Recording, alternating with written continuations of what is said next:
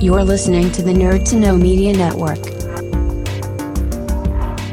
Join us at nerdtoknowmedia.com.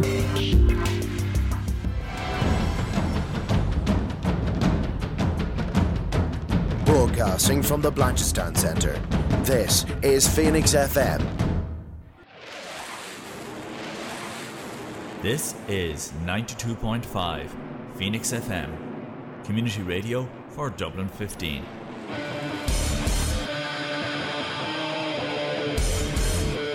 everybody, it's JB Jeremy Borash, and you are listening to Darrow O'Connor on the.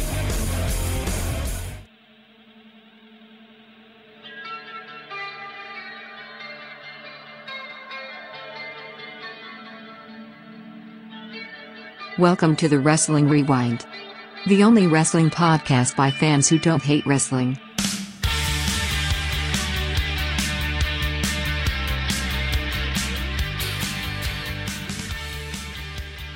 Hold the Never. Don't know what that's from. Some anime, I think. Hello, everybody. It is Tuesday here on Phoenix 92.5 FM. This is the Wrestling Rewind. My name is Darrow O'Connor. Thank you for joining us here on Nerd to Know Media, the WrestlingRewind.com, and the True Penny channel. And we're back, our first show of 2023. Um, thank you for checking out all the shows that we have. Um, of course, if you haven't checked them out, we have shows with uh, James Penny where we look at the Brawl for All.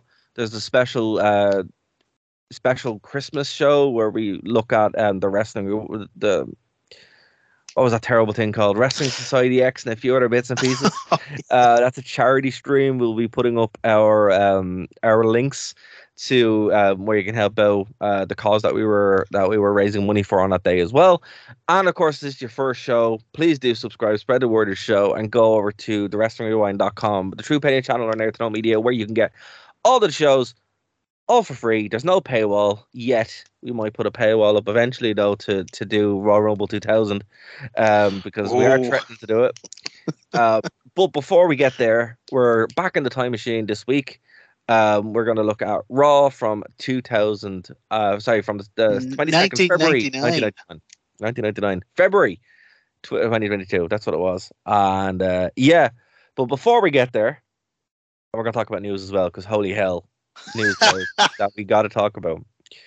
But before we get to it, as I said, my name is Darrell Connor. I'm not alone. You heard him. You love him. Fastest man on his feet. One and oh. Still waiting for CM Punk to uh, to respond to his uh, his claims to meet him Open challenge. in a ring, an open challenge in the ring, in the cage. you know, Wrestling ring, boxing ring. Doesn't Yeah. matter. Yeah. Doesn't matter. It is Mr. Martin Hardy. How are things, sir? Uh, grand. I think Punk Punk gets a bit of a reprieve. So new year, new me. Got into the whole uh back into the the weightlifting and the training and day one. I, I wasn't even doing it in massive. Was only swinging it out kettlebell, and I I felt a like a almost like a spring or a snap or something going me back, and uh, got worse and worse and worse over the next couple of days, and went to the doctor and I have sciatica. So Punky's hurt now. Come on. that's it. You might whole- have a chance. The whole, the whole right side of my body is mangled, like the whole right side. So Yeah, yeah, it's, I, it's a, it's, it's a handicap match. There you go. Come on.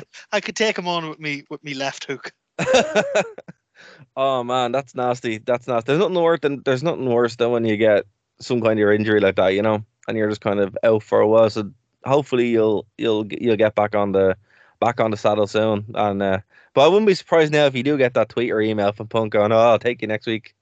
Oh Yeah. yeah, oh, yeah. Now that he now, now that he smells blood in the water. That's it. That's it. Um, but yeah, man. I mean, look. Before we we do go to Raw from 1999, I've been saying on this show for pretty much since we were, well, as, lo- as long as I've been here, yeah, that that WWE is getting ready for a sale, and all of a sudden, my like my phone goes mad, and that's never a good thing when that happens because it means something happened in wrestling. And uh, 4 a.m. I think it was 4 a.m. nearly into 5 a.m. Just everything goes mad. Yeah, what's it? The lads from uh, Cultaholic and all the the UK based wrestling shows. They just they, they they fire up a stream, and I'm like, oh, what's going on here? Uh, WWE has been sold to Saudi Arabia. Now that was the headline. That was the headline. Uh, and they were talking about it, and tweets were going mad, and people were melting down, and it was going nuts. And basically, the story was that the Saudi Arabian government had uh, purchased the WWE. Now, Yes, the, the Public Investment Fund.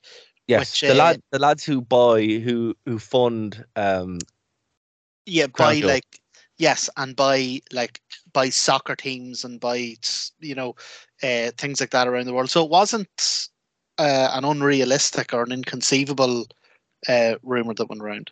No, I mean it, it did have look, I, I didn't I didn't expect it to be honest with you. I really didn't, but it did make the most sense in a weird way because of how much money they have given to WWE.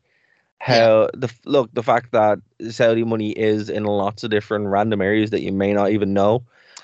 Um, well, every every time they go out there, they get they spend fifty million on it, and that's Yeah. only what what WWE gets. Like they obviously spend more on it than you know marketing in the country and that.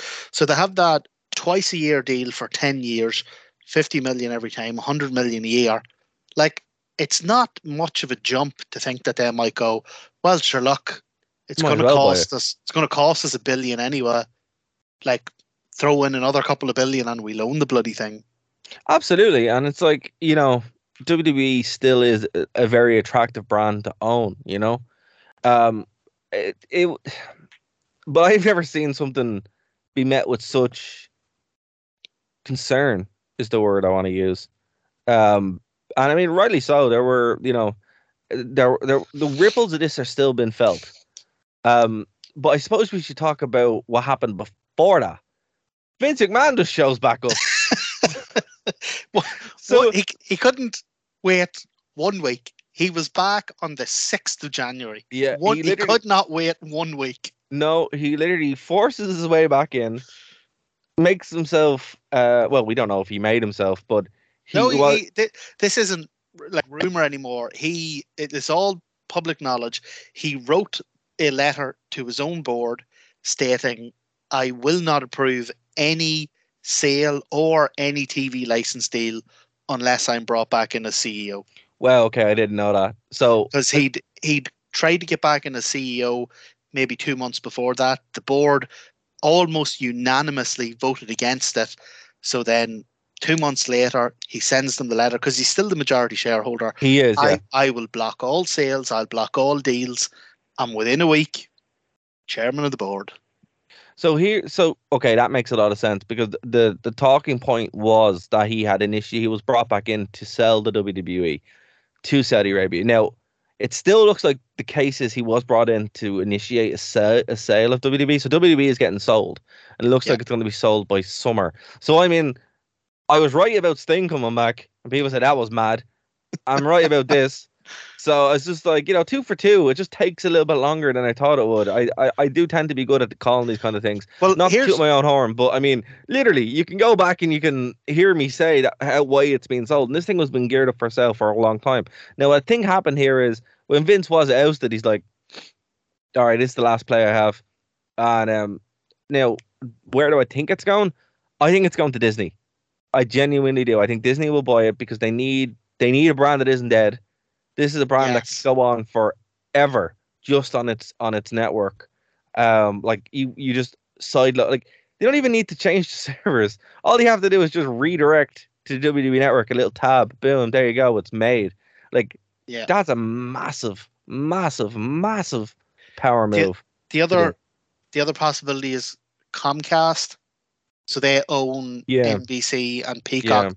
and Peacock's already paying, like I say, a, a billion a year for for WWE or whatever it is they're paying them every year for. Yeah, that's uh, true. SmackDown. That's true. That's true. Yeah, So yeah, yeah. But he, here's the thing. Uh, um, do you know at the end of the year and all those like you're talking about Cultaholic and all them groups do their best of the year videos and all that. Yeah. I was watching one of them over Christmas, and there's a load of people commenting under it, going, "Oh my god, 2022 is the craziest year in wrestling. Like, we never see anything like that again." And I wrote under it, "That is exactly what we all said about 2021." Yeah. and 2022 went nuts. Um, we're not even a full month into 2023, and it's all it's already haywire.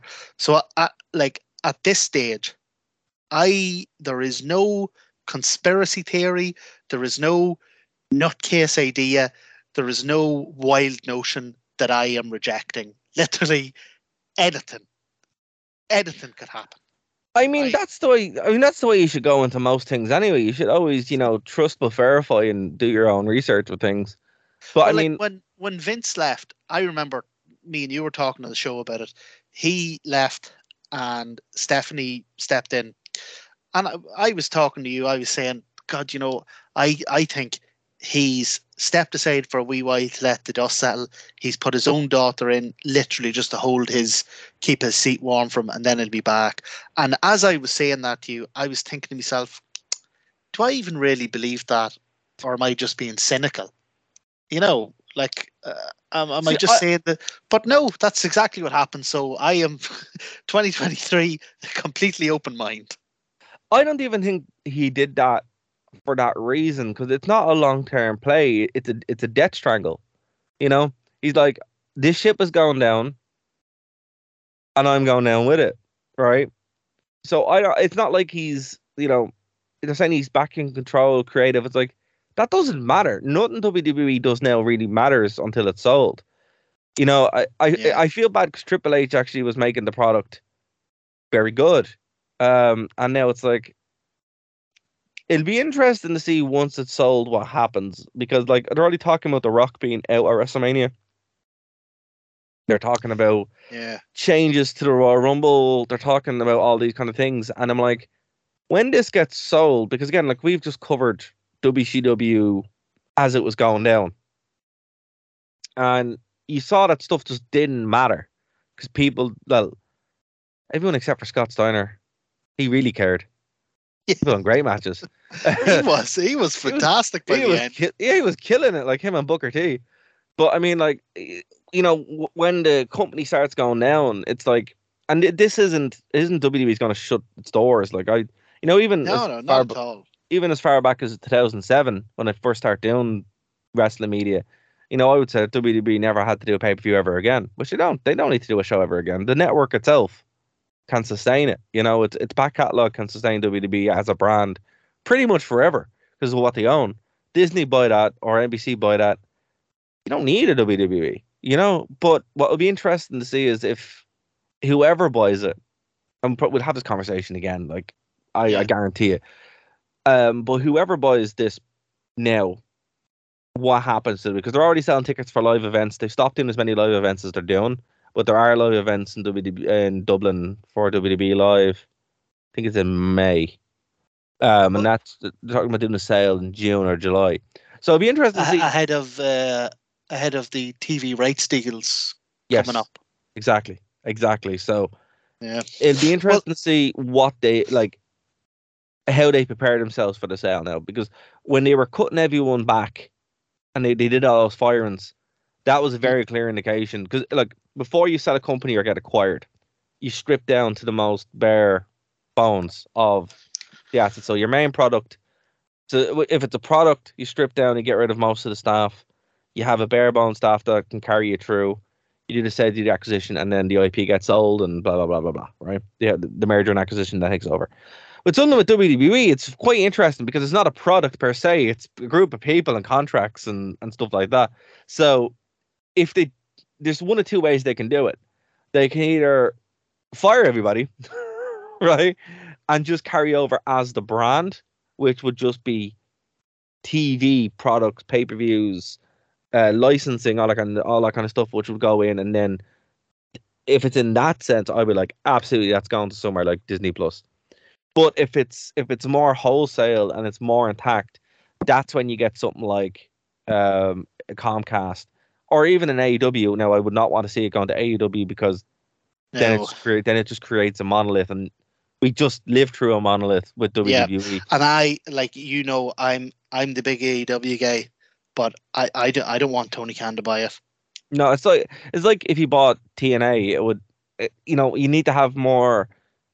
You Yeah. have more, more, more brands. Look, you saw what he did with Ring of Honor, you know. Wrestling was never never better than when WCW and WWE were neck and neck.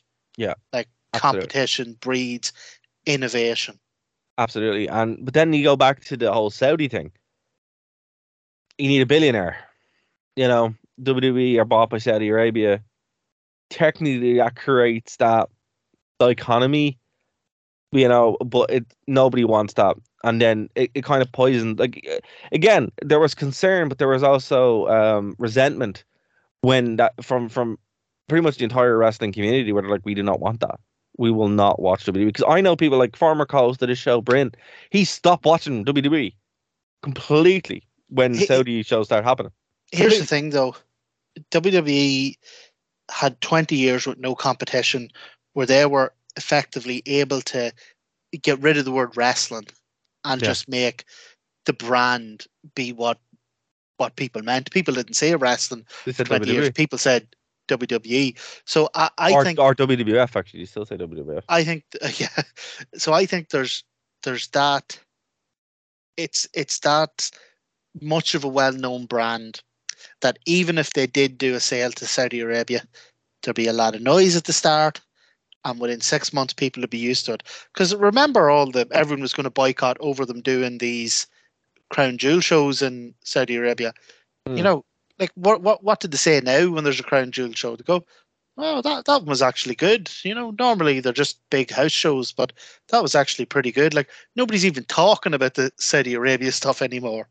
It's just become another pay per view. To an extent, there are people who walked away completely. You know, and and there are people that walked. And uh, like with this, I think there would be, again, like you had a bunch of wrestlers going, no, I will walk out. And even in the Saudi Arabian sh- shows that they did, few people wouldn't go, but actually leaving, very different. Uh, I just, it would be, it would be interesting. To, I think it would be a, a massive misstep in a way. But you're right, they would recover because there are Yeah, people who like, and- you know, And here's the thing: talking about selling WWE, you're talking about between, like it's estimated that would be between seven and eight billion dollars. So Yeah, that's a lot two things about that are there's only so many groups, companies in the world that can afford that. Uh, so I wouldn't rule the Saudis out. It- Like No, when I wouldn't either. when it comes down to brass tacks, if they're the only ones who can put up the cash, they'll they're who'll get it. The Yeah. other thing I would say about how much it's going to cost is around the um, creative direction of the show because you're saying there's been big improvements since Triple H took over. Whoever buys that is spending massive amounts of money on it, and they are going to want to see a return pretty quickly. Hmm. Um, and they are whoever buys it, they are not wrestling people. They will have no sort of emotional or traditional attachment to the business. If it comes down to what it costs, they will strip the thing, the thing for parts. Like it'll Yeah. be cut way way back. You'll see all the all the wrestlers who were brought in be gone again. And like you say, WWE doesn't need to put on shows. Like one of the things They don't. one of the things that they proved with the bloody um, Thunderdome is they don't even need an audience. They could set themselves up in a swanky looking uh, Thunderdome style thing, you know, in one location and never have to move around the country and just You know put what- their TV shows out. Do you know what you do? WWE get bought by Disney, right?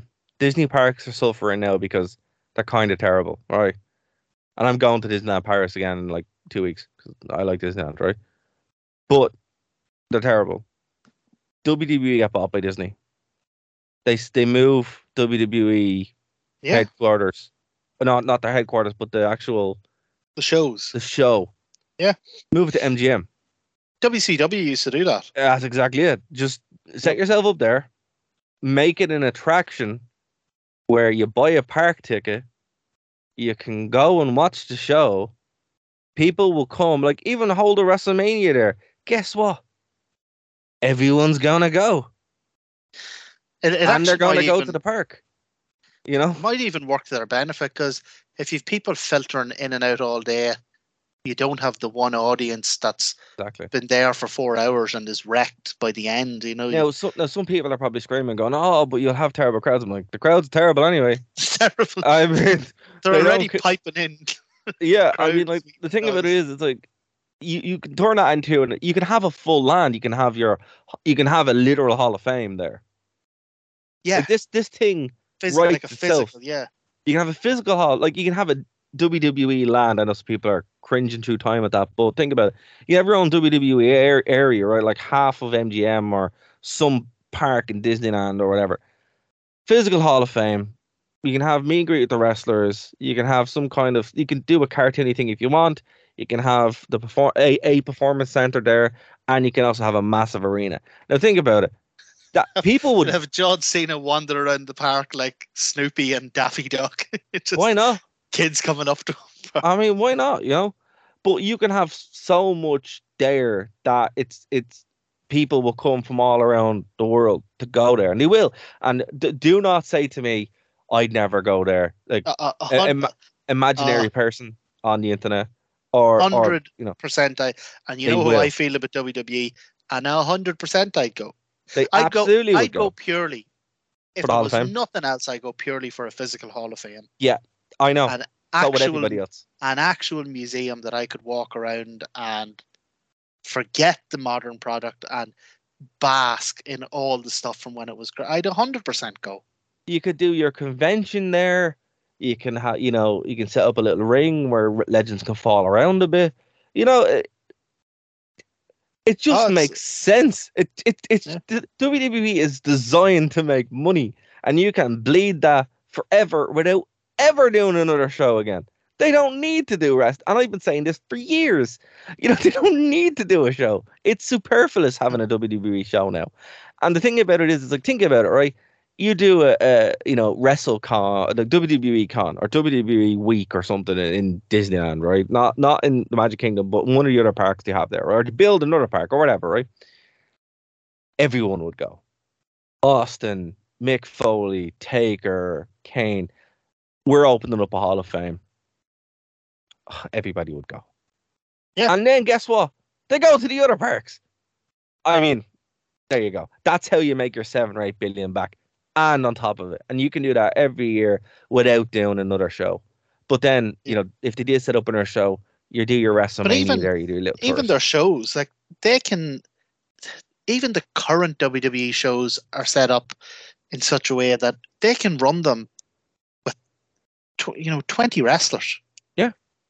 You know, they could have, they could have a their whole cast could be twenty wrestlers. Like, And it, you know, people say, "Oh, you know, D- Disney would would ruin it." It's like Disney have stars, like the actual brand stars on the WWE Yeah. network, right? like it doesn't matter, you know. They, they can have their own thing. It can exist in its own little vacuum, the way Marvel and you know. And- like, after all the firings, like sort of after COVID, when there were when every time there was a wave of firings, it was like hundreds of people. Yeah. Uh, Bryan Alvarez did a did a, an actual count of the live saw this. Yeah, I active- saw this. active wrestlers who are the, the live active roster at the moment, and he counted that on Raw. There was only something like eighteen active singles male wrestlers, and on SmackDown there was even fewer. And there's like so- six women. And six, yeah. So they Yeah. can and and like two tag teams between the between the two bloody And I mean, like a lot of a lot of the wrestlers already live in Florida. Yeah. So they they can a hundred percent run this on a uh, uh, an absolute skeleton uh, cast and on a budget, and any company that is putting up seven or eight billion dollars for it is going to want to see some payback pretty quick. Like Again, Disney. And I hate to go back to Disney again, but they Well, ruined my most sense, yeah. they, they, but they ruined my favorite brand, Star Wars, by not understanding what they have. Right? Star Wars should have just made ridiculous money. You can, you can listen to shows there on Nerd to Know Media where I go on massive rants. I'm not allowed to talk about Star Wars because I go on so many rants about it. But the difference is they they have built Well, these are lan- these are lucky listeners that I'm a Battlestar Galactica man. but they have built these lands, like they built the Star Wars land, right? So they're willing to do that kind of stuff. with Yeah, yeah. WWE, with WWE, like you know things we wanted for years, like a Hall of Fame. Where would you put it? Would you put it in in the, their offices in WWE? That's ridiculous. They're not going to do that, right? Um, but if they had a space like that, where you know you could, and I mean, like again, yeah, some people probably you wouldn't have the actual WWE guys. You probably have lookalikes walking around or anything like that, you know, to, to do that as cast members, something like that. But I mean, still, it is what it is. But like when it comes to like an actual Hall of Fame, like all that stuff from the archives put in that you can actually go and visit. Um, that that what what do you call your man Hogan was going to bring in as the ultimate warrior, the renegade, the renegade the renegade walking around pretending to be the ultimate warrior. But th- I mean, think about it. Like, even if that was there, and and I, to be honest with you, I would not be a fan of that. But I mean, some kids would probably love it, right? But at the same time, you know, if you were able to go in and, you know, experience WWE live, where they have, you know, jobbers from the performance center, that's probably who you'd have during the day, going in and come in and see how it's done. Like, it, these are not revolutionary Yeah. ideas. These are No, ideas that they've get- already they've already done about twenty years ago. Get- Get a harness on you and have your photo taken on top of Hell in a Cell. Like, oh man, like this. yeah, this is just throwing money at you. People will just come in with dumb like wheelbarrows of money to do stuff like that. Come and see the original belts. Have a picture with the belt. You know, um, it, hold the winged eagle. Oh my god, like I'd be on a plane in the morning. it's so would everybody. And then when you're done with that, they can like they can fleece you for food. You can have you can reopen WWE New York, but call it WWE Orlando. Oh, it it just makes the most sense in the world. Just if they take the product out where they never have to actually wrestle again, it just makes the most sense in the world to just fleece people with it, I'd, and everyone have, have a great time. I'd have a picture of myself with the original Intercontinental title, wearing a pair of Bret Hart's glasses, and it wouldn't bother me one bit that I was paying thirty dollars for a burger and fifteen dollars for a beer. Yeah, no, absolutely. Uh, and and then after that, you go to the other parks. it's just it makes the most sense, and I think that what that alone is what people need to factor in. And then of course you put the network as part of Disney Plus, and it becomes a whole uh, synergistic corporate nightmare. But everybody's happy because they get what they want, you know, and that's where I'd see it going in reality if someone can actually piece that together. But then again, there is also the other players where NBC could get it because again that kind of makes sense. And then other outside parties like um said the Saudi Arabian government or something like that. What happens? I I mark my words. I don't think AEW will buy it. I don't think that makes any No. sense. No. I think there that's a safe bet that will not happen. But any of those three that we've just talked about, there's probably a good bet on one of those. But, Oh yeah, you know, we talk like uh, we had to talk about it. It's like the biggest story that's going on. It's like this weird story that's like In fact, in the I heard, I heard one of the things I heard that uh, Tony, one of the reasons the Khans put in a bid, or not even put in a bid, but expressed official interest in it, was that they knew that that would make that'd make the news cycle for that week. Oh, oh makes my yeah. god, AEW is going to buy it. Like, never had any intention of buying it, but like all of a sudden, everybody's Hey, talk- look, like, it. talking about AEW.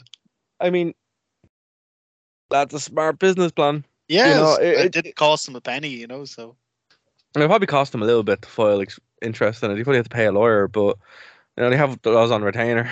I'd say they have plenty. but um, yeah, I mean, look, we'll, we'll keep an eye on it. It's one of those stories that um is sitting in the background. It's like this like little lad in the corner who's like, hey, you know, every time something's going on in WWE, you're like, you guys are getting ready to, to sell, and now you've admitted it that by summer it's going to be sold. So we'll keep an eye on it. But we're going to jump back to when Vince just ran WWE and ECW. Um, I can't believe people didn't realize that ECW was owned by WWE. That's when you when you look back at, at particularly this episode of Raw as well, where it's full of ECW guys, you're like, how did you not know that? But we're gonna jump back to February two to uh twenty. I don't know why I want to say twenty twenty two. February twenty second, nineteen ninety nine. Um, we're we're now like properly wrapping up to WrestleMania 1999. So I think it's in Yes. the next couple of weeks, and they- they're really setting the, the table here. Uh, Undertaker and Kane are are you know front and center here. This is building up the the higher power storyline. Return of uh, Paul Bearer and Mankind. Uh, Paul White and The Rock are also one of the big um Yeah. one of the, one of the big elements of tonight's show. Austin's, knocking about still. That Yes, that that uh, WrestleMania match with The Rock has been more or less set. So yeah, yeah. So a, a lot a lot of uh, stuff going into this. Again, is all for WrestleMania. They're on the they're on the road to WrestleMania more like more aggressively than they've been on Is any of the shows there- so far. is there another? So um, St Valentine's Day Massacre was obviously Valentine's Day, so it was February. Is there another pay per view between now and Mania, or is Mania the next No. one? Mania is the next one. There's just uh there will be a heat before it, so we'll watch heat uh before WrestleMania, um just to kind of because there are some stuff that will be added um on heat as there uh, as there normally is. But no, it's it's just Raw up until WrestleMania. Oh Yeah, so I kind of see that because I was wondering uh, if there was another pay per view or not. Because I know where you you were saying you really enjoyed this one. This was, I think, of of all the Raws we from 1999 that we've done, this is the first one I was a wee bit disappointed by because um, up until now, because we came in just after the Royal Rumble, just before Valentine's Day Massacre, into Valentine's Day Massacre, and out the far side of it. And this was the first one where it kind of felt like they're they're spinning their wheels a bit. Everton's almost set up for WrestleMania, but there's let me see when is Mania? Uh, March twenty eighth.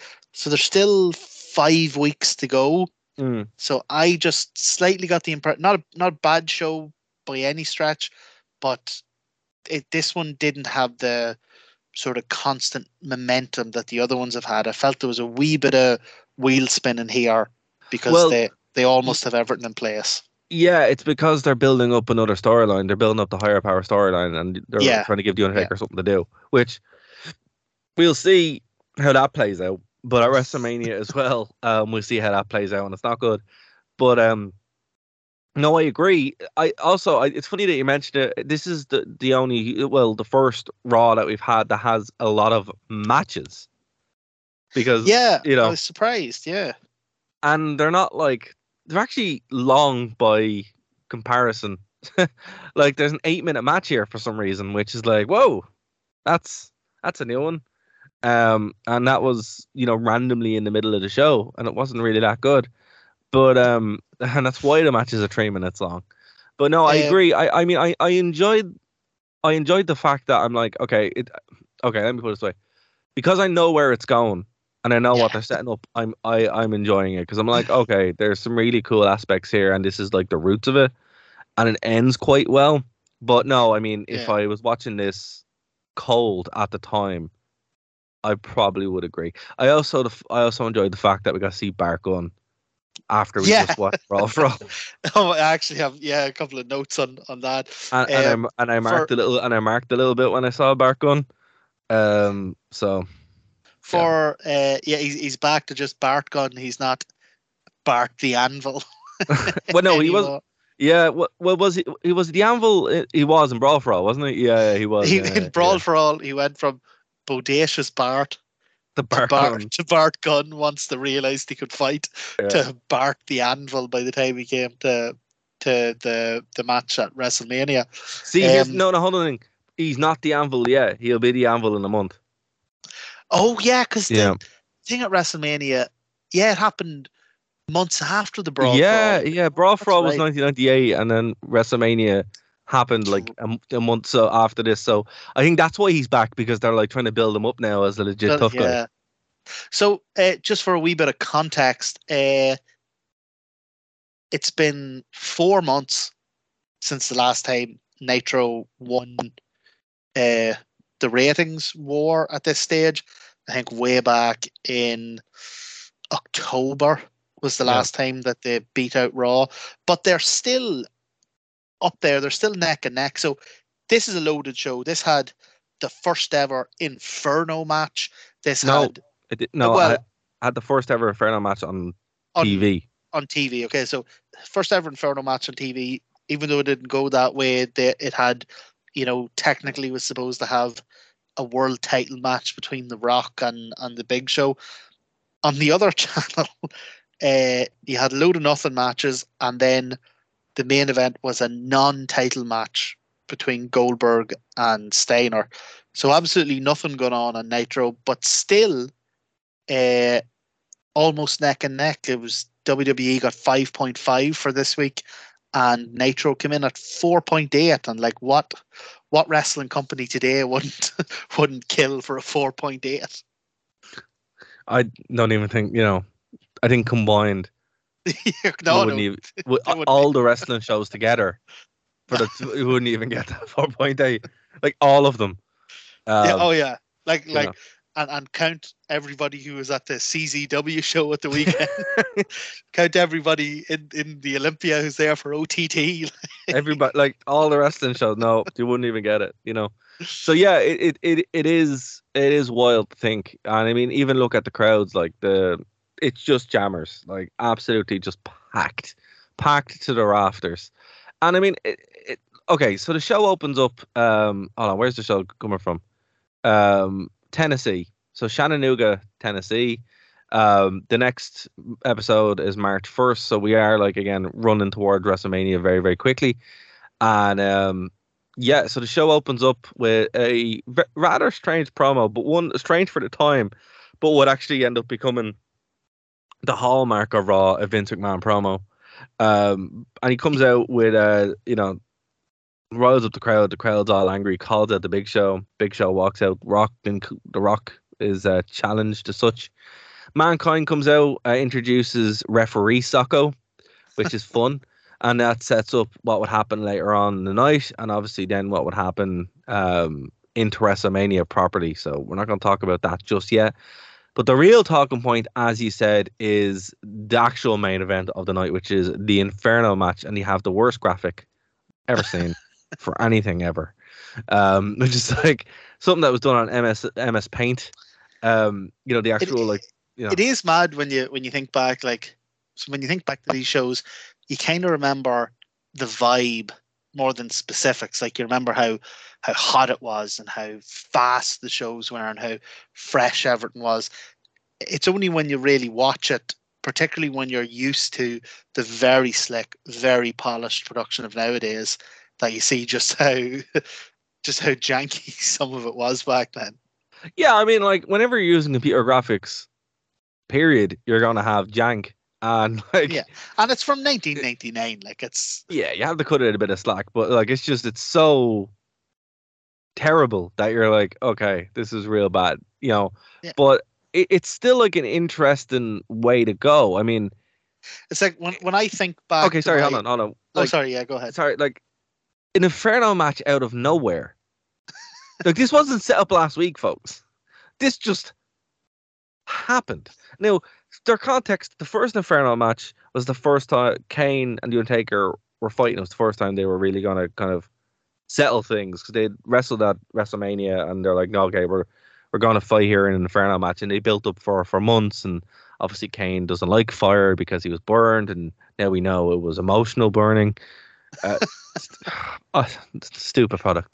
Um, But that's not what he says here. no, that's not what he says. here, Very c- Vince McMahon very clearly says here that the Undertaker murdered his parents in a fire. That is uh, that tends to get dropped whenever Undertaker's a face. Yeah, so it was all emotional murdering rather than actual murdering. So that's where we're going. Emotionally set his man down on fire. yeah, emotionally. That so that's that's where we are now. Like you know, um, yeah, and like in, in the in the first segment, they book they basically book this Inferno match out of nowhere, right? So it's it's not really set. And again, Taker wasn't really antagonistic as such in the last episode. Well, he was, but he wasn't. He just wasn't really playing ball with Vince. So he's like trying to punish Undertaker for no real reason, and seems like he's just making it worse. Because remember, Undertaker's doing this whole satanic uh, ministry gimmick here. It's like, Yeah. okay. I'll tell you of- what, Undertaker was really lucky. Like like you said, there was no build. This wasn't set up and all. Undertaker was really lucky that they just happened to have all the gear for an Inferno match with them That's a good point. Chattanooga. yeah, they're just like, hey, just what, what do we do with this? I'll just bring it with us just in case, like- you know? Did you did you bring the Inferno gear this week? Oh, we never use it. Do we need to bring? Ah, you, you better throw it in the truck just in case. The hell in the cell. Oh no, we won't be using that though. The fire though, we need that. Don't forget yeah, that. always keep it in the back pocket. Always keep it in the back pocket.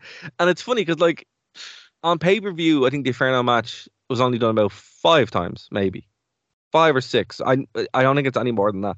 But on Raw, it was done surprisingly a lot. It's like the Hell in the Cell. Everyone forgets the Hell in the Cell was done on Raw a fair bit as well. And it was just like, you probably shouldn't. Like, you It's- probably it's shouldn't do that on like free TV. You know? It's mad when you when you think of the Hell in a Cell, you really only ever think of four or five matches. Yeah, you don't. But You don't. I, th- you don't. think You they've don't. had like, I think they've had like forty of them, have they? yeah, but you no one includes match in a cage. Um, no, no, You I know- mean literal just Hell in a Cell matches. Yeah, but what I'm saying is, you know, the modern when it became a pay per view and it Oh, became yes, a match in a yeah, match in a cage. No, I know, like no one ever says, "Oh, I really like that Sheamus Randy Orton Hell in a Cell from 2008." It's like, no, you didn't. No one liked that one, you know, or from 2010. Sorry. Um, you always think about the wars that were on pay per view, you know, and I think it's the same with the hell with the Inferno match. I think everybody just thinks about 1998 Undertaker versus Kane. Nobody's gonna say, man, that that Inferno match in Chattanooga on Raw, everyone loved it. Oh, I- here, I, ju- I just looked it up. There have been more than fifty Hell in a Cell matches. oh, yeah, no, More than fifty, because because uh, I don't know what what year this is uh, from, but it's obviously it's on Wikipedia, so it's not updated right. recently. Oh man, that's that that's that's upsetting and disappointing in equal measure. Um, okay, so obviously Vince set this up. There was a bit of a tussle backstage with the with the corporate with, with the corporation, um, between basically between Big Show and The Rock. Seems like the Big Show wants his title shot against The Rock. The Rock's like no, um, and then it, from there it goes into our first match, which is a very interesting pair, pairing, I must say. It's the Public Enemy, better you know, from ECW. Speaking of ECW, um, they were recently brought into the WWE from ECW and later killed, literally, um, by the the acolytes, Acolytes. on an episode of Heat, which we may actually watch because it, it's they they destroyed them. They destroyed them for no reason other than they're from ECW. Against the Brood, Edge and Gangrel, accompanied by Christian. So Oh, look, man, th- that that entrance well, will always be amazing. so their entrance is about a minute and it's incredible. The match is over by DQ and it lasts one minute 20, 23 seconds. So enjoy the entrance, folks, because it's the best part of the match.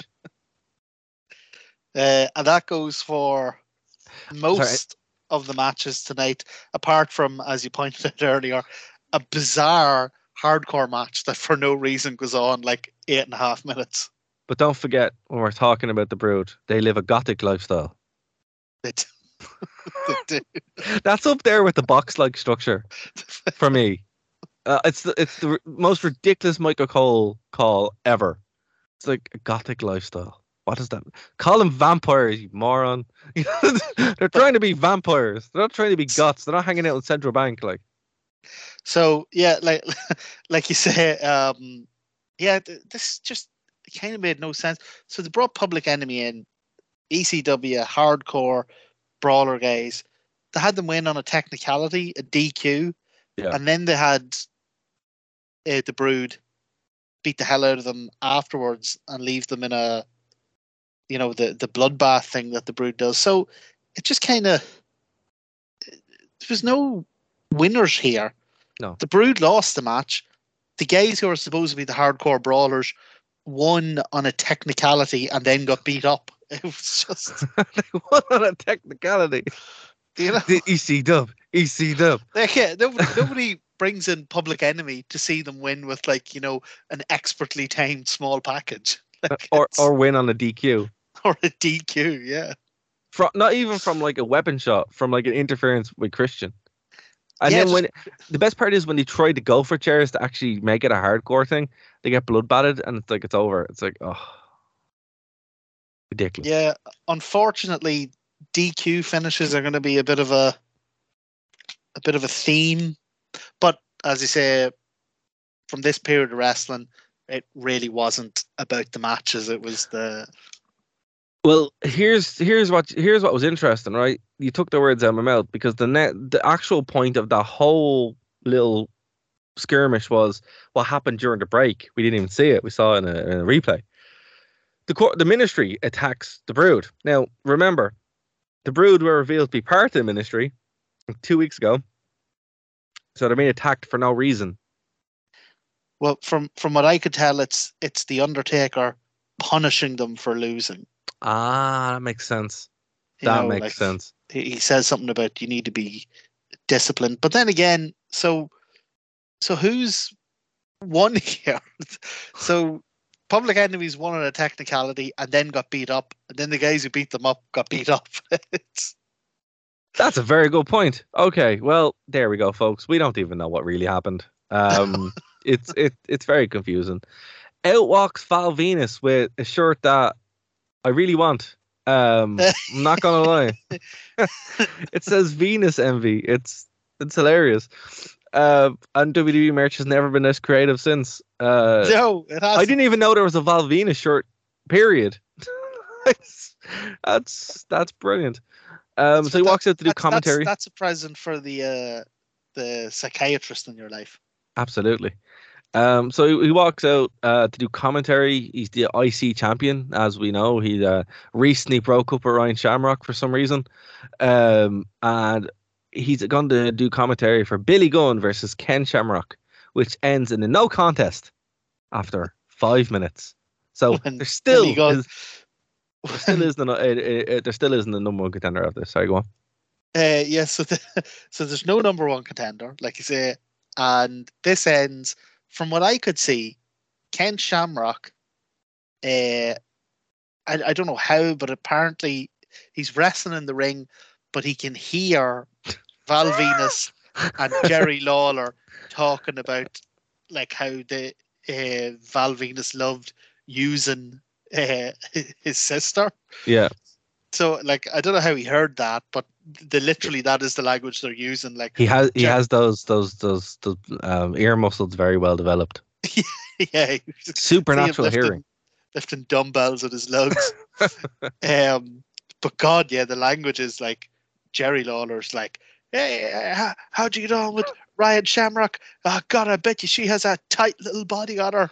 And Val Venis is going, oh, she did when I met her, but she didn't when I was finished using her. Oh, Oh my God. horrendous. Like it's it's it's still on. uh, Actually, okay, we're bringing in a new scale, folks, and we're we're we're like close to, to where we have to be careful here. We're gonna call it the Mark Madden scale. Right. so one is like you know, slight. One Sick, is one you know. something harmless that Mean Gene would say. Yeah, exactly. That's a good one. So one is like Mean Gene, right? Six to seven is like the most abhorrent Jerry Lawler, and then ten. ten is the, is the Mark Madden grunt.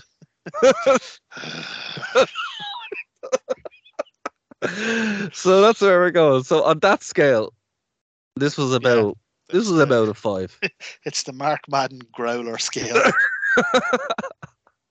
Oh, I love it. I love it. Oh, terrible, terrible, terrible, terrible stuff. Um, yeah, the, the only thing that annoyed me about this was uh, WWE has a pretty good mid card, like a does, yeah. technically Yeah. good mid card this time, and I would love to see Billy Gunn and Ken Shamrock and Val Venis actually get some time to actually wrestle. I think they could work a really good match. well, you might. That's all I'll say. You might. That's all I'll say. So I'll move on from this. Um, yeah, I mean Val Venis is is is actually really funny on commentary, uh, despite Jerry Lawler being Jerry Lawler. Um, Michael Cole just.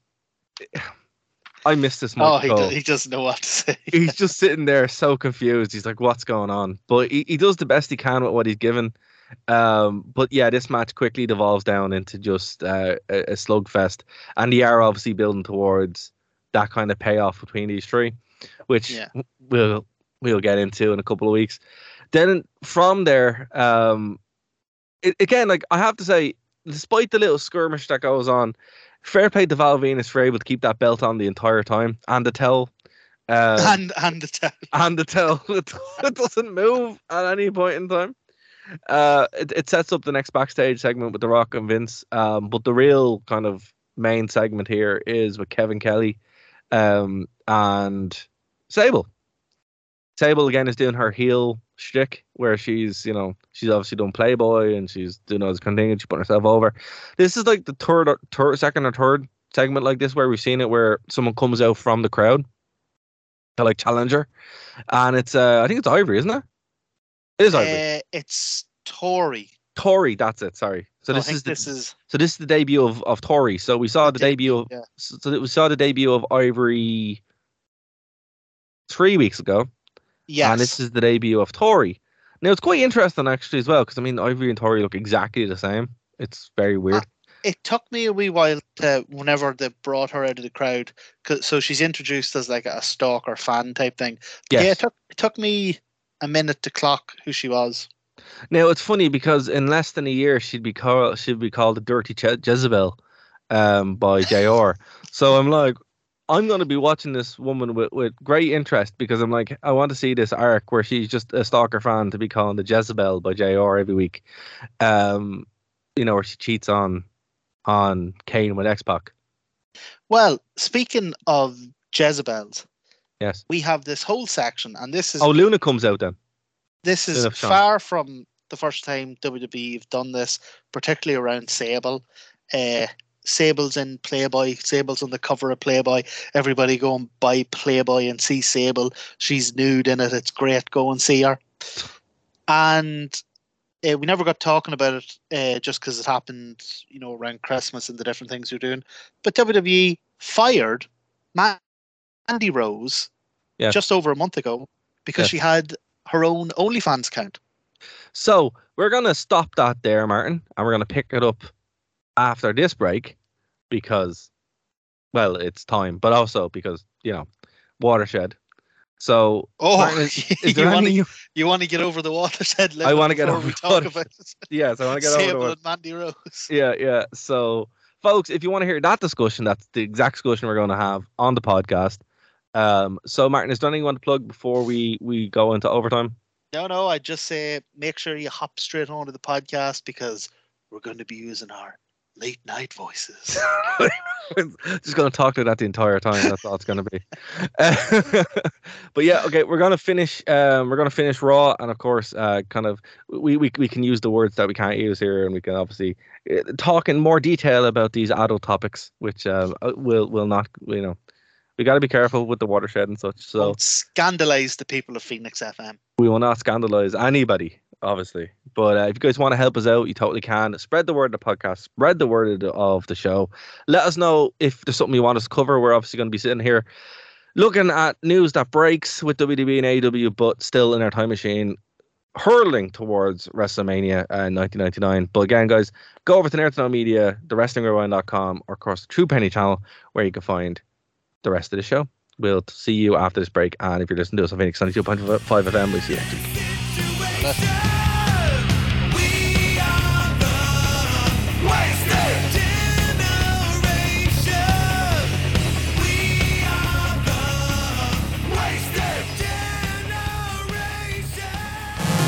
You have nothing else to do on a Saturday? Do you like nerd things? Now check out Nerd to Know Basis here on Phoenix 92.5 FM, 5 pm to 6 pm, and then head over to nerdtoknowmedia.com for all of our shows as part of the Nerd to Know Media radio network. Thank you for listening to a Nerd to Know Media production.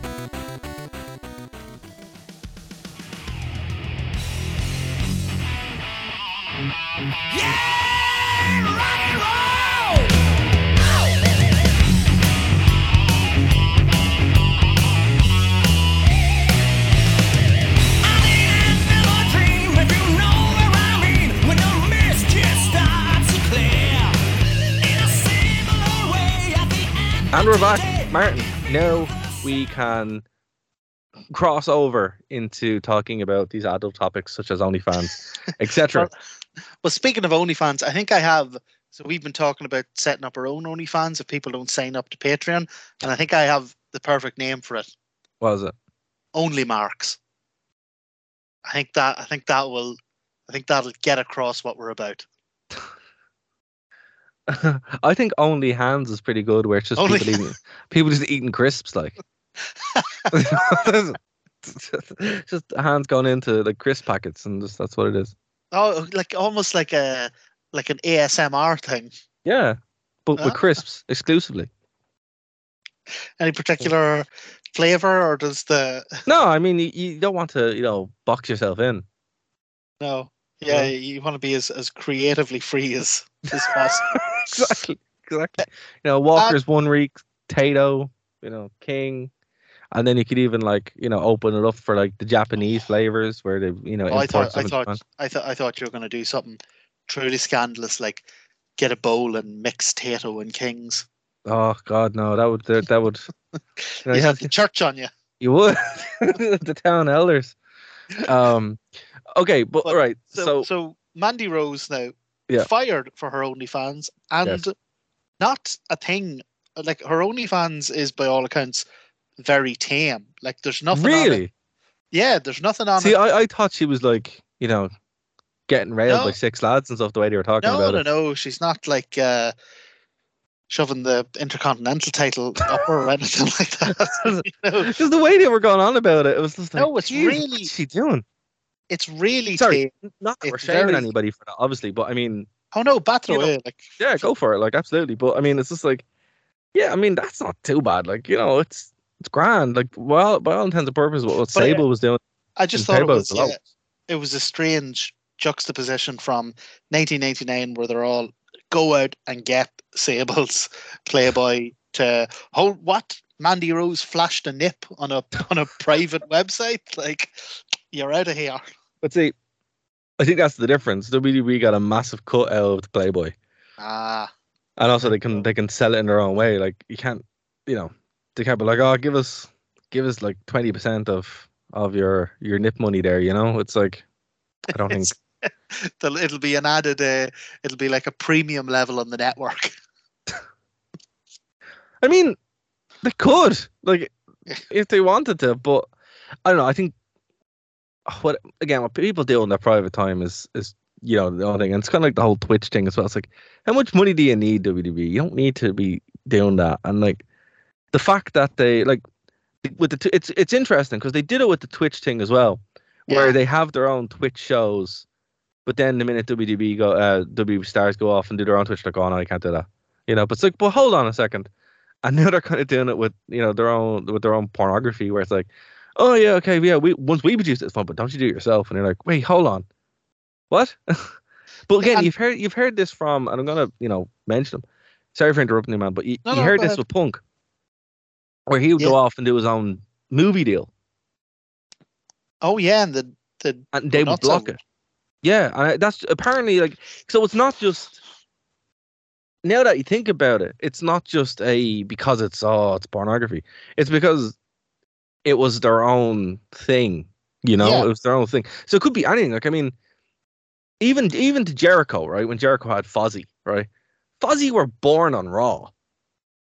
Yeah, I'm I'm actually surprised that uh, well, actually, for all we know, maybe WWE did get a cut of whatever Probably, Probably, or whatever they did. probably. But um, um, uh, but I mean, if you think about it, like anything that WWE runs, they've created. Anything they don't create, they they kill. Now it's not to the same point where they fire you. Like they didn't fire the lads and girls who were doing Twitch.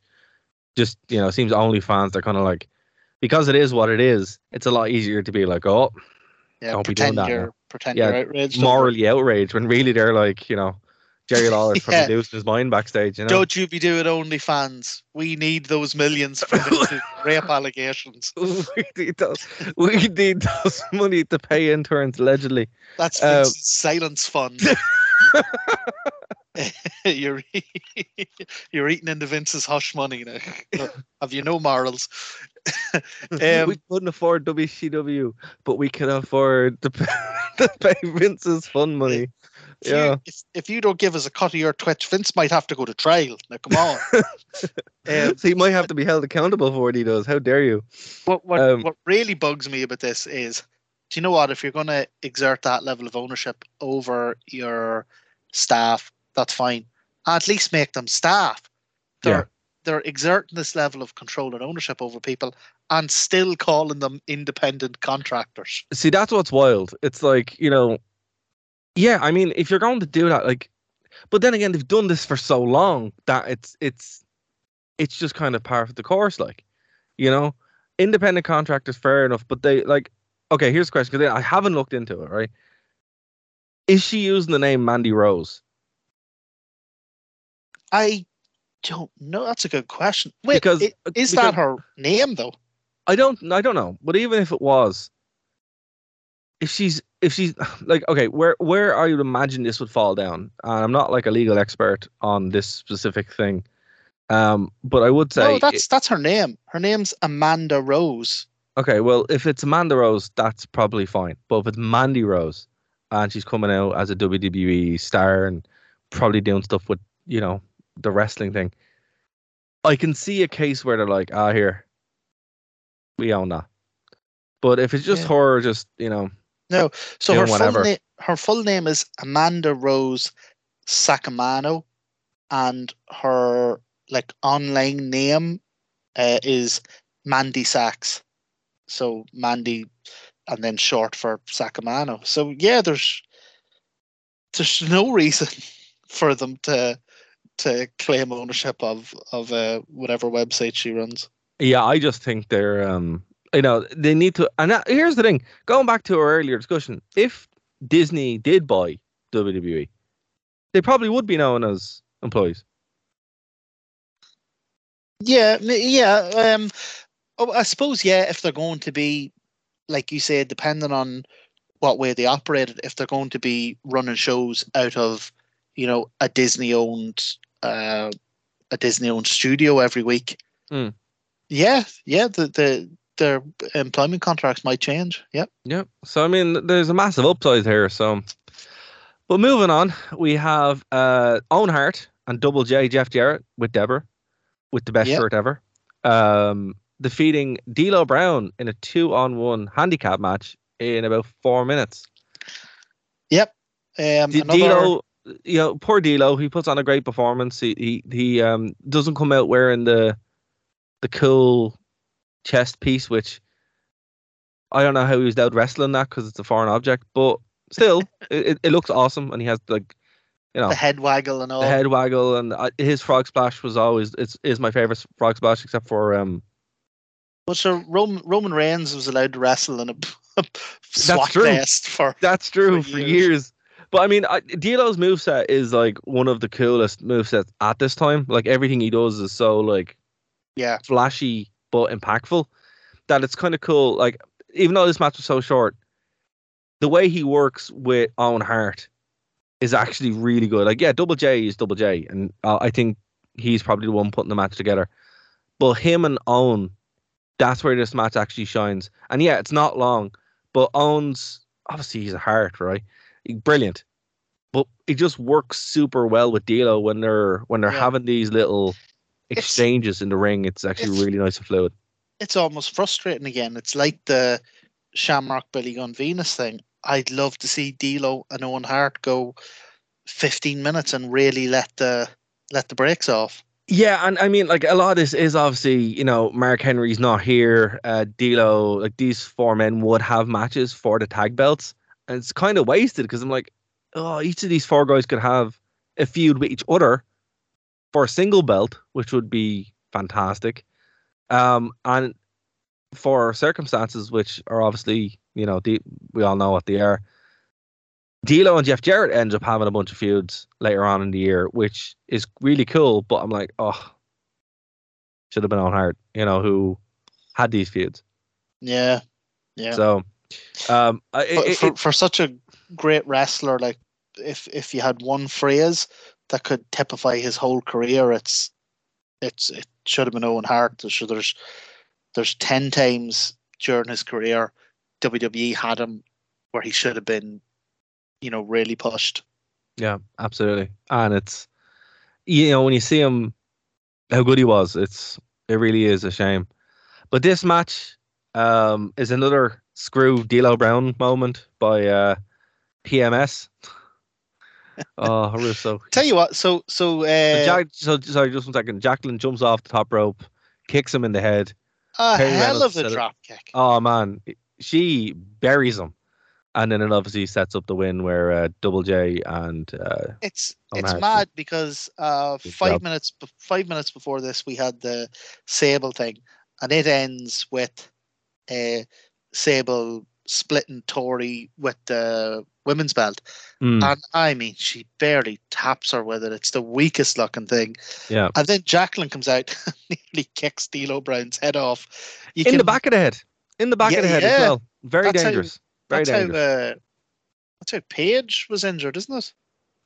I think so. Um, but you can tell the the women who are there because they're great workers, and the women who are there because they're in Playboy.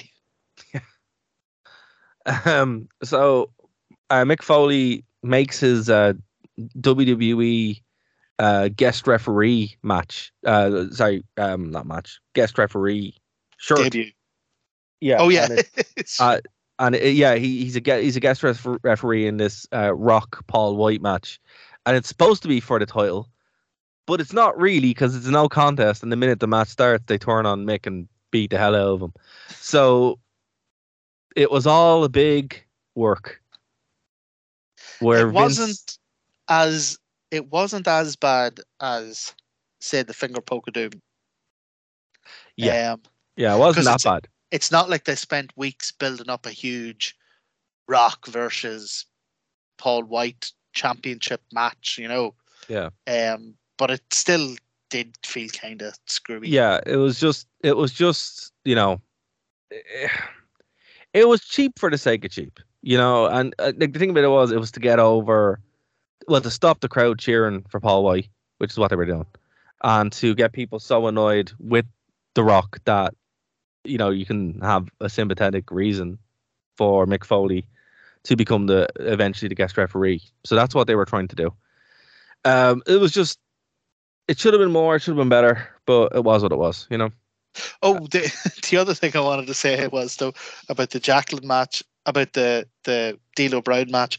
Whenever Jacqueline comes in and does the drop kick, um, and then uh, Owen Hart goes to the pin, you can hear Michael Cole go, "Oh my God, the referee never saw it. The referee missed it." And I'm sitting there going, "Michael, it's it's a handicap match. There's no there's no DQ." She could have done it right in front of the referee. And it would have been fine. wouldn't have made a button of difference. Next match, Droz versus Steve Blackman, two men who were in the brawl for all. Um, two legit tough guys. This match was about three minutes, not the best match in the world, unfortunately. Steve Blackman would get the win. Um, it's unfortunate with, with Droz because he seems to be the most um, lost here that I've seen him. Um, in you know this run that we've seen where he's usually actually quite good.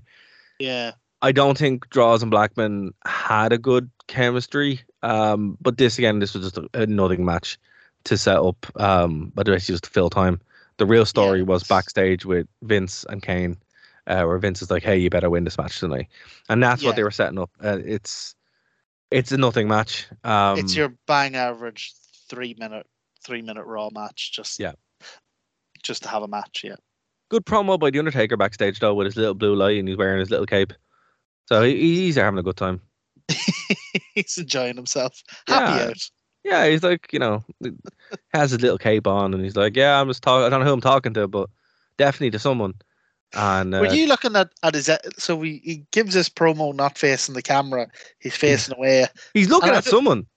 yeah he i was Good looking Paul at Bearer. thing, and his eyes were moving weird and i was like is he trying to do his his pupils thing Could've been- or could have been is he just is he just reading that promo I, off I think he was. I mean, I, I think he was. I think because I mean, he never does that. He usually looks at the camera, And I think he was just hand something like five. I I think a lot of the show was booked, um, kind of on the fly. That's why it's a bit disjointed.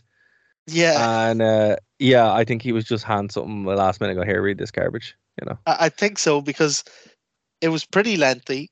It was a load of bloody nonsense. It was. Um, it was the most nonsense thing I've ever heard Taker say, and It that's was- saying something. It was Bray Wyatt levels of bullshit. It was just random nonsense, and I'm like, okay, this doesn't tie into anything you've said. Everyone knows this is a random match that was made yesterday, probably. Um, yeah, it was funny. So that's what you know. But he looked like he had a good time saying it. So I mean, that's it. You know, Yeah, I mean, you buy that robe, you want to wear it as much as possible. absolutely. And it's probably you're probably cold. You know, so Well, especially like where he was, uh, you know, looked like it was out back or, Yeah, you know, yeah. but he wants to get back to catering. You know, so. he's probably looking forward to the Inferno match, get a bit of heat. so you know. Um, and then we have uh, the next. So Goldust comes out, and Goldust is very weird at this time. Still, like, it's not the weirdest he's ever been, but he's still quite weird. But like, has so super over. He's gone against Val Venis, so there's two very sexually charged characters gone against each other here for some reason. I don't think it's for the IC belt because they don't say it's for the It's IC a- belt. it's a non-title match. Okay, Weirdly, like sense. why? What's the point? Yeah, so Val comes out and is again a super over, but the crowd don't really. He's over, but the crowd don't seem interested, except for your one who has the old school camera, you know, the old clicky camera, and she's like losing her mind for him. So I mean, you know, it's like they're very sure to go for the, all the women on this, and I would have loved them to like do that for for Gold Goldust. Just to look at disgust, Goldust comes out. Um, but yeah, Val cuts a promo, and it's his, you know, hello ladies promo. This match um, was not super long either. It was like three minutes. This is kind of where the show dips to like a dud for me. And I love Steve Blackman, don't get me wrong, but from his match and in this match, it, it does kind of die a death.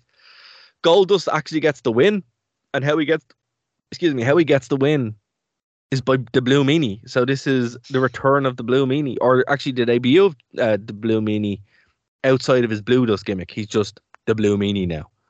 So Yeah, you know, because he, he was obviously doing the the Blue Dust thing into St. Valentine's Day Massacre, and he got battered for it. So now he's back as just the Blue Meanie, and this is what he'd be until he leaves Uh, or gets fired. And, uh, and like- he's uh he's helping Goldust here, despite the fact that they've just had a feud. So there's obviously and and after Goldust wins, um, so the Blue Meanie comes down, hits uh Val Venis with a DDT outside the ring. Actually, a really good looking DDT. Yeah. Um, Goldust does the pin, but then he's like completely baffled. He's like, "Why?" I just batted the life out of you. Why you had? So there's obviously some sort of yeah. So story I, I. I know what happens here, and it gets really weird. So I'm not going to ruin it for everybody. Yeah, the Blue gets- Meanie Goldust storyline gets really weird. Yeah, it gets really weird. I, I I remember seeing it as a child and probably shouldn't have. Um so yeah, we're we're gonna obviously keep an eye on that. This kind of this builds into something. Um it's not good though, but definitely something.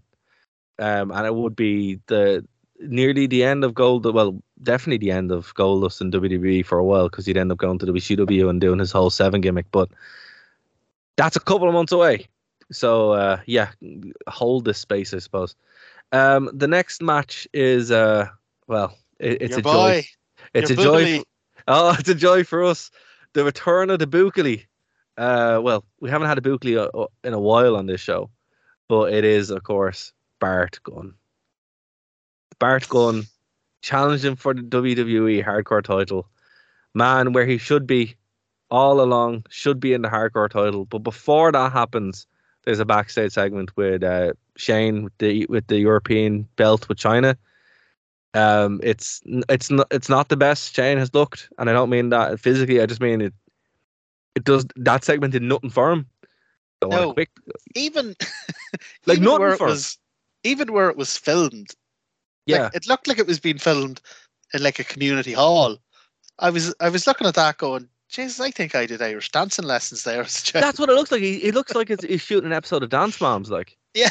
you know. And like, what are you doing? You couldn't go to like an actual gym and do this there, but or just even somewhere at the back like the WWF logo, like a flag or a raw background or something.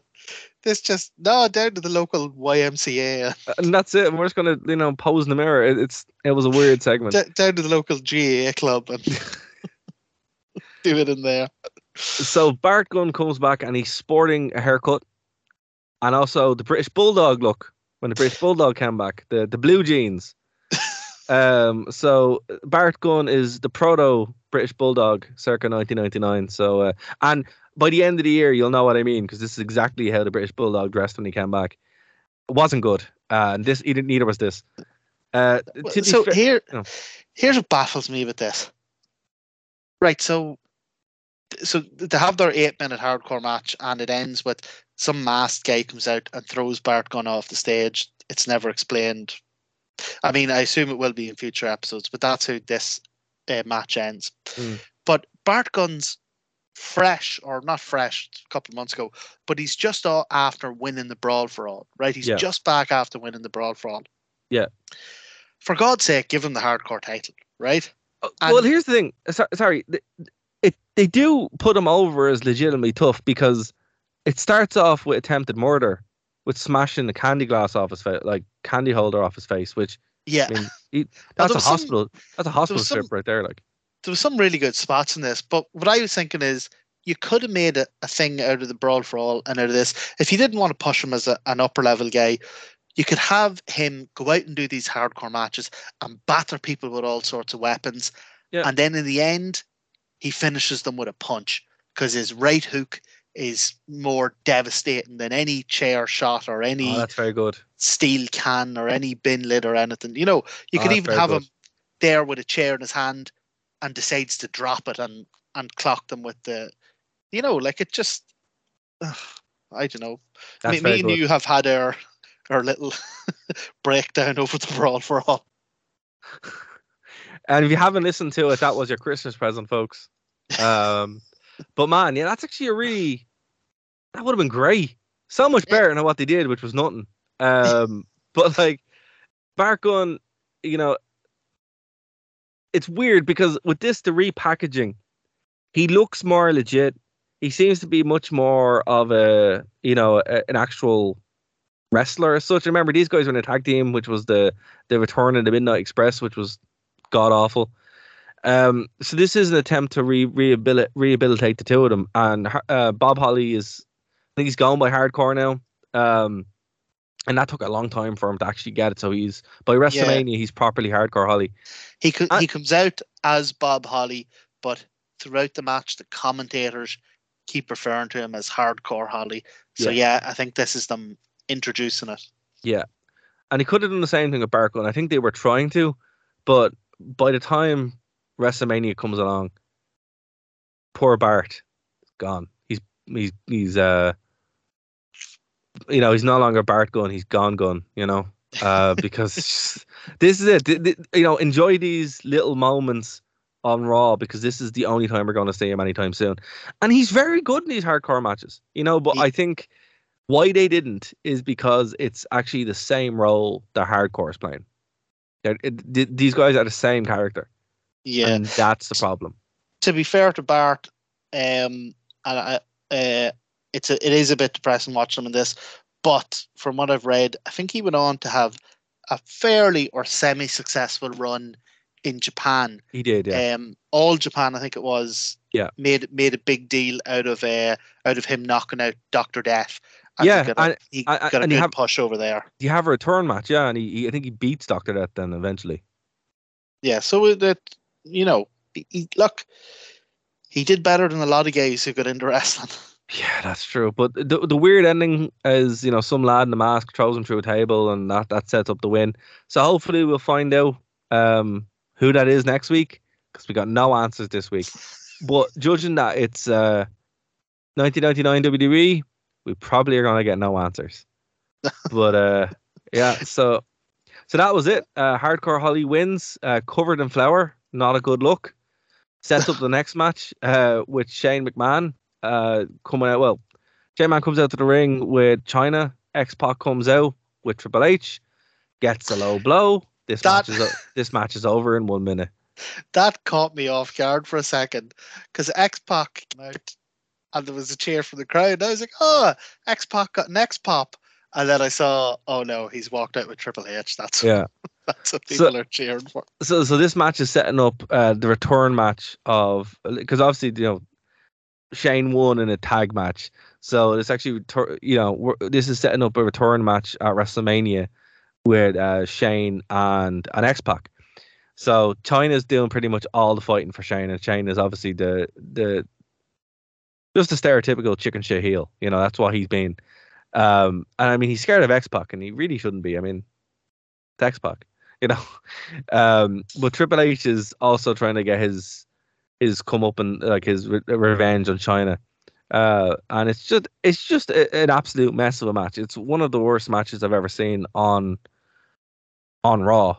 Um, so what happens here is X Pac does of um, X Pac does eventually defeat Chyna after Triple H delivered a pedigree. So X Pac doesn't really do anything other than pin. Chyna doesn't do anything other than just run around and get pedigree through the the K through the through the ring uh, for the victory. And she doesn't move. She's And he killed. he, He buried her. hits her with that pedigree as well. Like he Yeah. he Yeah, yeah. lays it in. He doesn't she's- like re- release the arms or anything. He No, no. properly drives it in. Yeah. So yeah, it, this is stuff that's setting up for WrestleMania, which we'll see, you know, when it comes to it. And then from there, um, you know, there's a promo. Vince comes out, sets up the whole contract thing. Uh, next week, there there'll be more of this kind of, you know, Kane Undertaker needs to set fight for the job, blah blah blah blah blah. But basically, we're setting up for the main event, which is the Inferno match. The Undertaker versus Kane. Um, and look, it the an Inferno match is kind of hard to do. I think they're very Yeah. boring. Um, like the spectacle of it is pretty pretty badass, but it's Yeah, I mean, it's very the- boring. Yeah, it it's all spectacle. I mean, the thing with it is, Inferno match. It can never really deliver on its promises. It promises to burn people, Yeah, like full full body burn, like the only the only way you're ever gonna see that is like with that Randy Orton, the Fiend thing, and it oh was yeah, dreadful. oh Like, that it- was that was yeah, I forgot about that. You know, so like, well, I mean, it, okay. Here's a question I have for you: Has it's supposed to be Kane's match? He's n- I don't think he's ever won one. no, I, I, oh, I he don't did. think- Sorry, he did. He did with MVP. He beat MVP. But uh, Well, here here's the thing, right? You're in an Inferno match, right? Yeah. So think of it in terms of practicality. Who's the guy who's going to take the the bump, so to speak? Who's the guy who's going to take the the fire? Is it the wrestler who's out there like Stone Cold in his Yeah. trunks and his boots, or is it the guy who was covered head to toe wearing gloves and a mask? You know, literally, who are you going to set on fire? literally, and that's why I'm like, you know, gonna be that guy. You know, it just seems that like, you know, from from a kayfabe story standpoint, you know, after you lost one or two of them, you're like, you know what? You Stop. should you need to get a different match, you know. I, I suck at this. And it, it's yeah, I think you know, anytime Kane is in an Inferno match, he's losing. You know, I think in 1999, I think there's two or three, and he loses all of them. You know, Yeah. Um, 98, he lost as well. Um, It's like uh, Abyss. yeah, Every time, every time Abyss pulled out a bag of thumbtacks, he's the one who went into them. or Daffney that one time. That was actually a great match. Oh, they. Uh, Daffney took the worst uh, thumb thumb top thumbtack spot I've ever seen. So, and that was yeah, she was on Abyss's side. So I mean, oh, well, there you go. Yeah. There you go. um, yeah, man. Like this match, it, it was. Look, it would have been cool to see. I'm not gonna lie. I would have loved to see an Inferno, an Inferno match live with the Undertaker and Kane. I Oh. wouldn't have felt like I've been cheated. But yeah, um, like look at you know. every, every time they get body slammed right and the flames do a big whoosh and you know like like it, it is a it is a really cool spectacle but now whenever they come out i was looking at the entrances and then i looked at the clock and i was like they're not even in the ring yet there's only six minutes left in the in the show Yeah. um but as the match went on i was like oh i see why now because the actual Everton around an Inferno match is cool. The actual match, it's boring as hell. But it's to set up Paul Bearer coming out to the ring and handing Vince McMahon, who's doing commentary, a, a present. And uh, what's in the present is a teddy bear. And it's Stephanie McMahon's teddy bear, which we would know, which we would know. Um, and this is obviously setting up an angle which we're probably going to see in a week or two, which is the kidnapping of Stephanie McMahon Oh, I'm looking forward to that. and the wedding of Stephanie McMahon. The And- black wedding. The black wedding, exactly. So, yeah, Kane does eventually get his leg set on fire, which seems to be the part that always gets set on fire. Um, that's it. It's over. I did. I, It's, I did like the was quite good imagery at the end with the- Yes. so the Undertaker takes takes the teddy off Vince McMahon, and Vince is kind of on his knees crying, "Why, why?"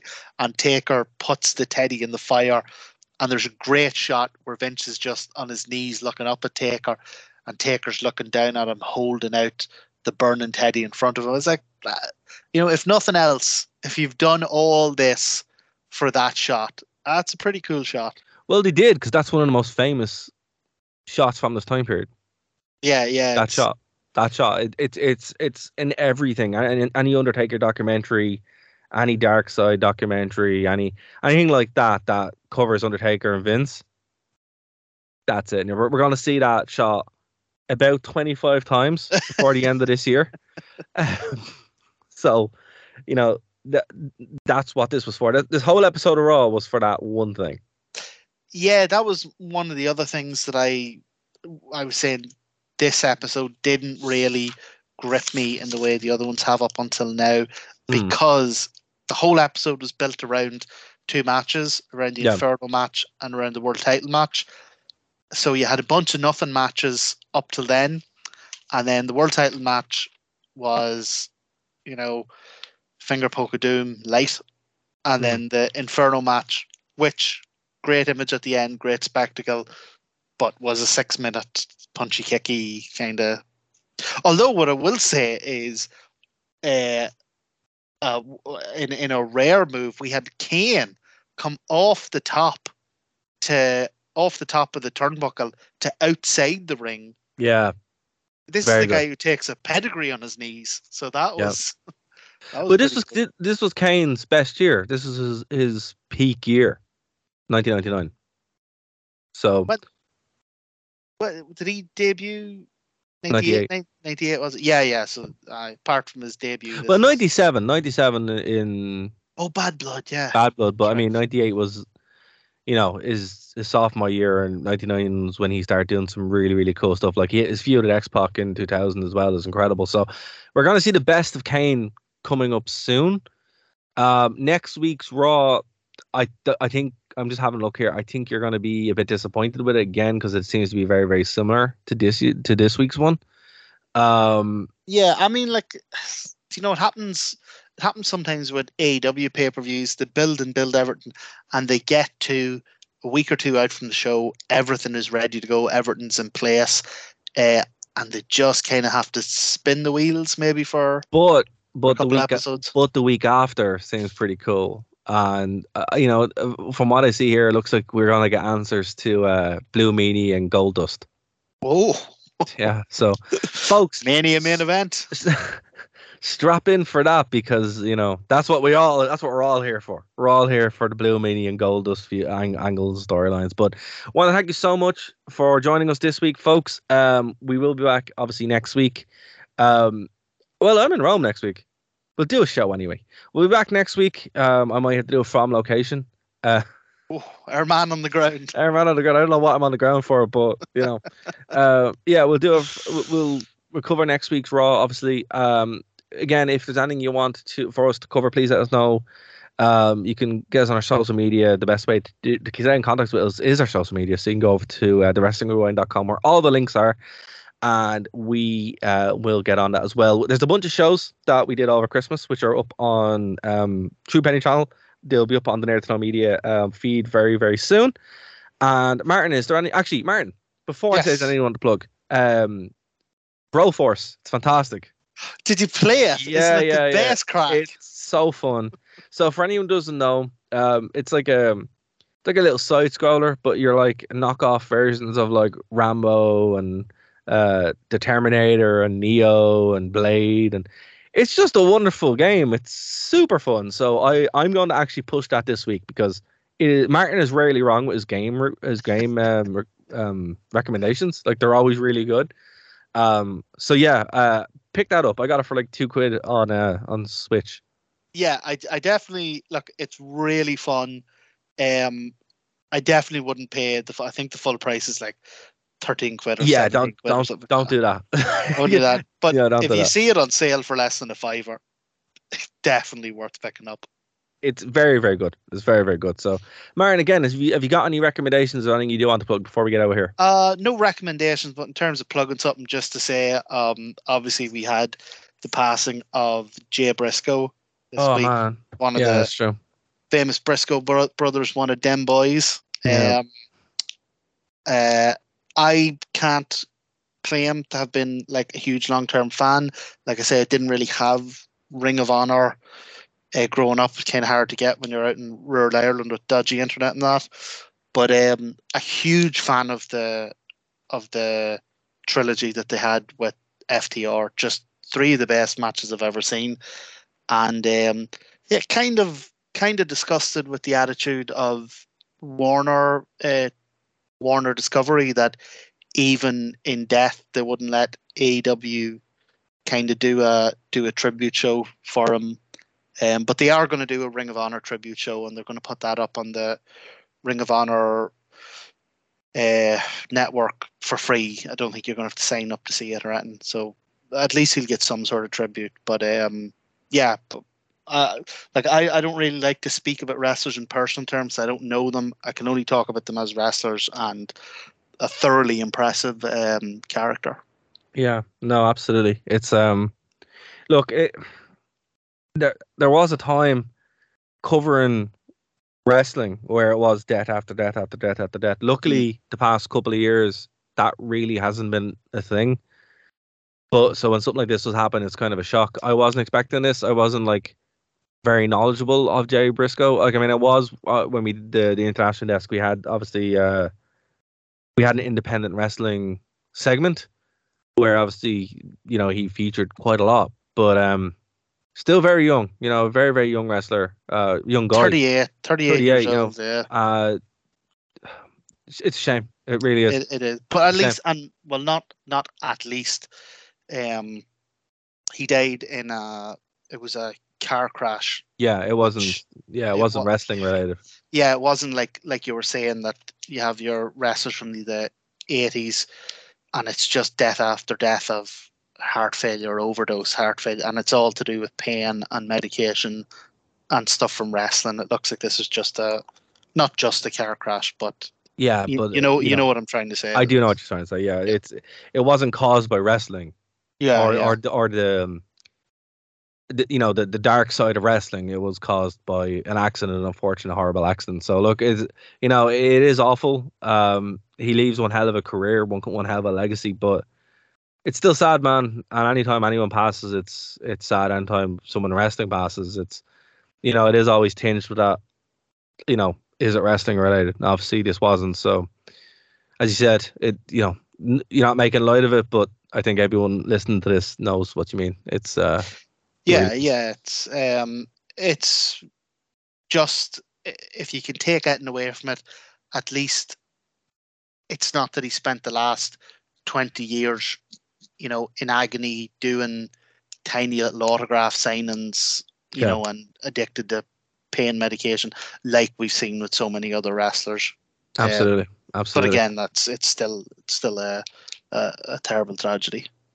and um, you know, just on a on a on a higher note, um, Wrestle Kingdom was on. Um, Oh, haven't, haven't had a chance to see it. I will, so we'll probably talk about that um as a as a bonus show, Martin, if you're oh that. my God! Uh, O- Omega Osprey already one of the matches of the year. So um, I'm looking forward to that. I'm going to check it out. I haven't had a chance just yet, but it is on my list. I do want to talk about Wrestle Kingdom. And uh, yeah, guys, again, if there's anything you want us to plug, or um, you want to come on show as a guest, we have a couple of guests coming up as well, Martin, um, to, to cover certain things on the show. Nice. So that's going to be fun. Uh, trying to get some interviews, and um, yeah, we're going to, you know, obviously 2023, try and uh, be a bit more consistent because usually with last year touring got in the way, and uh, I just wasn't able to. So again, thanks for everyone who's listened to the show. Martin, thank you for putting up with me, Oh, and uh, like you know. I get to hang out with a rock star. that's not that, that's not that's not going mad. Um, you know, uh, again, like folks, everyone listens to the show, we really do appreciate it. And um, yeah, we'll see you next week here on the True Pain channel, Nerd to Know Media, the wrestlingrewind.com. And of course, over in Phoenix, but this is, you know, the bonus show where we can swear and, you know, say stuff that won't get us kicked off the air. So that's why you listen, folks. We will see you next week here on the Wrestling Rewind. Bye, guys. Them boys.